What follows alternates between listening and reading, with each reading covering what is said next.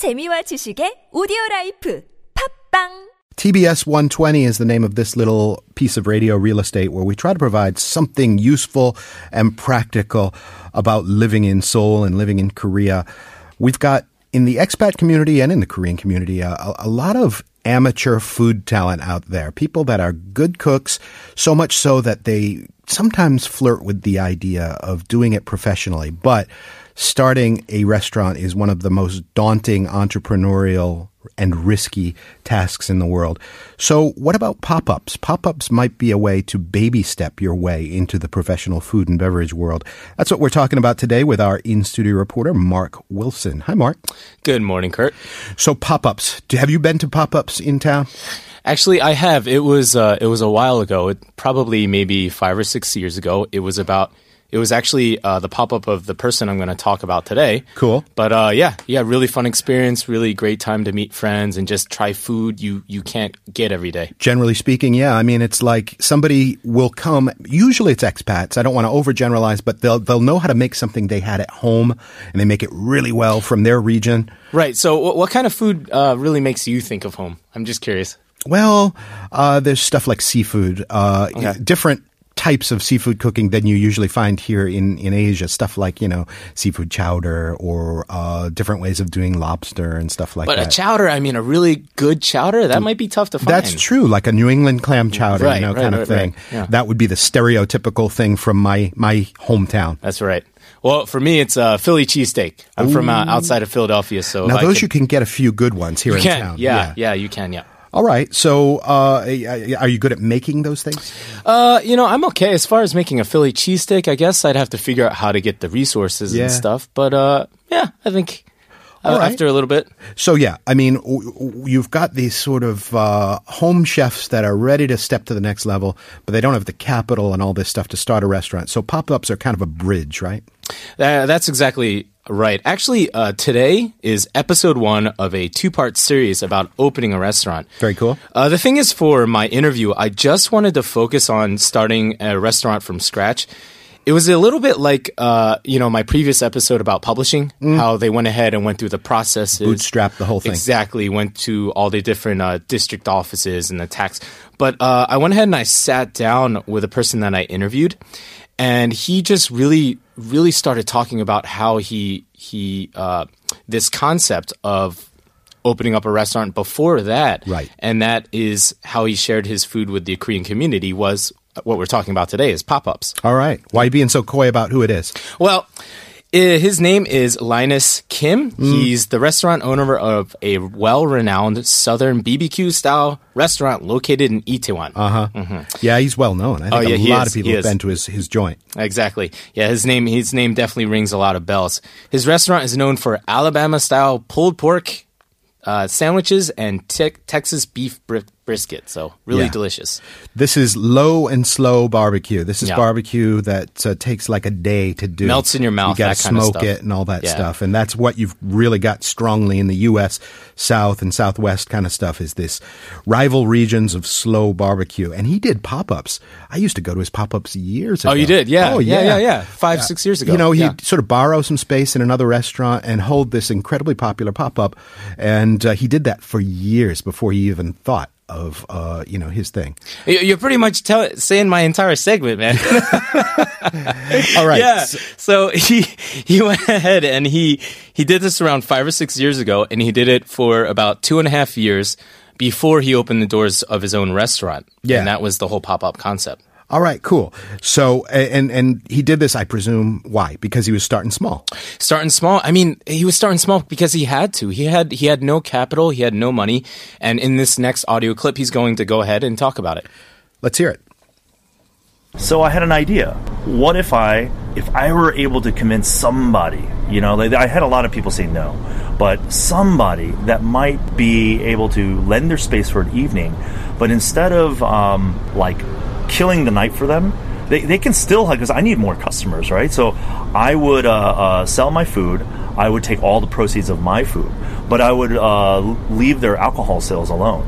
Now, most people, not not all places, but most places, they really make their margins on their alcohol. and their drink sales. That's that's really where it is. The food might bring them through the door, but that's where they're making their money, right? And so uh, I thought it's going to be a tough sell, but if I get somebody to agree to that, so that's how we did it.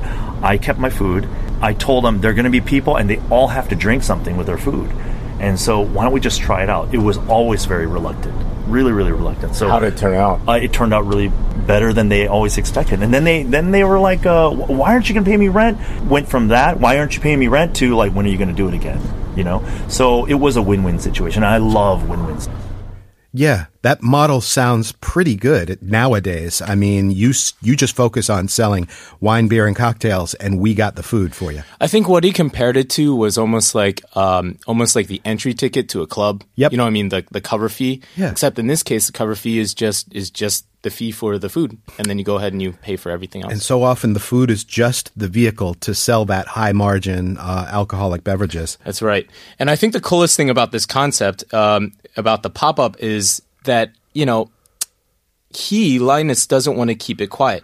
He's really passionate to share the style with other young entrepreneurs and other people who'd be considered to do this or open a place. And he even said that he'd love to hold a seminar explaining how he did everything from finding a place to ordering meat and all that stuff. That is an interesting thing. Yeah, he would. He just said he would just love to. He. That's the thing that I find when it came to um, working with the publisher. These young startup guys, they they really want to like share. They want to like share the wealth and share the success. It's really awesome. His experience uh, is valuable just as a, a, a knowledge commodity. Never mind the whole, you know, sort of restaurant This concept. this is why this this topic is two episodes because he's just filled with it. and I got to say, he made it look kind of easy. It's it's Right. one of the hardest things to do, but you know, he had a he had a certain way of handling himself, right? Well, that is correct. Uh, all pop ups, they have hiccups as well. And I'll let him talk about one pop up that didn't really uh, turn out the way that he hoped it would be. I recently did a uh, a ramen pop up, and it's really funny because uh, I did two, and they were both minor disasters. Yeah, and, and, you know, like uh, you got a lot of feedback. Uh, I, I asked for brutal honesty, and I really got it. And and people, you know, some people liked it, and uh, some people didn't. And you know, both ways, like you got some pretty passionate answers, but you learn so much from doing something like that. It is never a failure. Uh, I, I can't stress that enough. Um, it's about testing and retesting and mistakes and uh, practicing, practicing, practicing. It's kind of like that phrase that you either win or you learn. right? Yes, yes, yeah. Um, so I can't say enough about like people just going for it, and maybe they don't know where to start. Uh, start close to your house. You know, You win or you learn. There's no failure, only feedback. Right. This is like a have to motivational segment. Yeah. Yeah. Uh, and you can hear his attitude. You know, there's, um, you know, it was not a failure. I learned something. And he's just kind of quietly passionate. So there's Linus. You know, good on him. Uh, what other kind of things do these pop up uh, people say? Well, I think a word that really comes up with a lot of people who do pop ups, who think about it, or, or, or entrepreneur, entrepreneurs or startups in general, the word is persistence. I mean, you're going to be turned down so many times, especially in this case for a pop up from establishments, because they think it's a raw deal. Like they, um, in your mind, you're thinking, no way, th- this would make a profit for this company because they're going to make profit off of drinks alone, especially if they're uh, if they're an establishment that doesn't really make that much money. Uh, but because they've never really encountered something like this before, they're just going to say no because it's unknown to them. And they probably figure they're dealing with amateur hour here. You know, I mean, uh, why should I turn my kitchen and my restaurant space over to this person? So that's where the persistence comes in. Probably you have to have some charisma to sell this, right? Yeah, you definitely have to have that uh, charisma, definitely.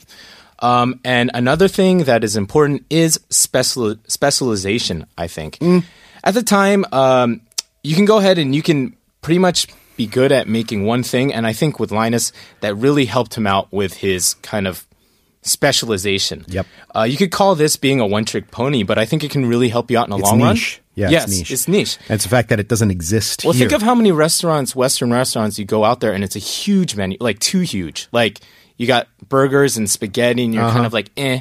But if you went to like a steak, like a ribs place, and they just served like two styles of ribs, Yeah. right? Yeah. That would open your eyes, right? and these places, like a lot of the buzz that generates is, oh, I haven't had that since. Mm. You know? exactly. One of the sort of theoretical pop-ups we talk about is like uh, lasagna lately. Like Yeah. it's, it's hard to get a good Yeah. lasagna in Seoul. Yeah. And so if there was a place that did that, all right. So let's say I want to start a pop-up, lasagna or otherwise. Give me some uh, basic concepts to go with. So, uh, just like as was said before, you're going to go ahead and you need to find a place and you're going to have to get out there. You're going to have to, uh, you know, be able to take a hit and be able to turn, be turned down. Probably cook some demo dinners for the owner. right? Exactly. Uh, go ahead and make sure you use popular social networks, get your name out there. You got, you know, this, you really have to get your name out there. Yeah. Uh-huh. All right. Um, let's see. Uh, did uh, I mean I know Linus started in Itaewon. He started doing multiple restaurants, kind of things. Uh, he said in the last clip, "Start small. That's important. Start small and local." Yeah, he said start small and local because that's just where he was, and I think uh, he what he said, and I think what's really important is you need to focus on your niche. You need to focus on your customer. Is it going to be Weigugan? Is it going to be foreigner? Is it going to be uh, Korean Korean Europeans? Like what kind of what kind of people uh, do you want to have your food? Are they going to be like you? So um, I think in this next clip we're going to go ahead and let Linus talk about uh, finding a location and Let's things like it. that. make it easily accessible to where all the foreigners are going to be. I mean, if that if, that's, that's- your client, yeah. clientele, but most likely that is because if you're coming here again, the language barrier and all that. So um, yeah, uh, Itaewon's a good place. Uh, Gyeongridan, um, may you might be able to do it in the Gangnam area, may, maybe.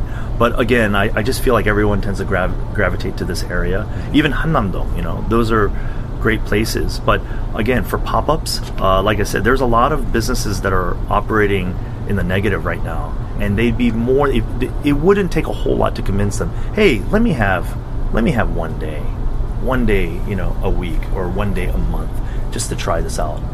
Pop-up is becoming more of an enshrined concept now than it was, say, ten years ago. Right. You can you can start a conversation about a pop-up a little easier than you could then. Right, exactly. And I think it's people like this and other young entrepreneurs who are kind of uh, pa- paving the way for for those people who are really thinking about that. Yeah. I think the biggest selling point of a pop up is is if you don't have that starting capital, and it's it's it's lower risk than going ahead and investing into an actual restaurant because Selling the farm and- so many yeah. places uh, fail just because of that. They go ahead and they the restaurant business has some of the highest failure rates in the world. Yeah, yeah, right? yeah. And holding the pop up, it's like getting a sort of a hand up, and it's a possible platform for you to pair with perhaps an investor or a partner for that's the future. right, So and that's what we're going to talk about on October 11th. So tune in for the second part. nicely done, Mark. Hey. Good promo. Thanks for coming in. All right, thanks. All right, and we are back with our global family when Koreascape returns.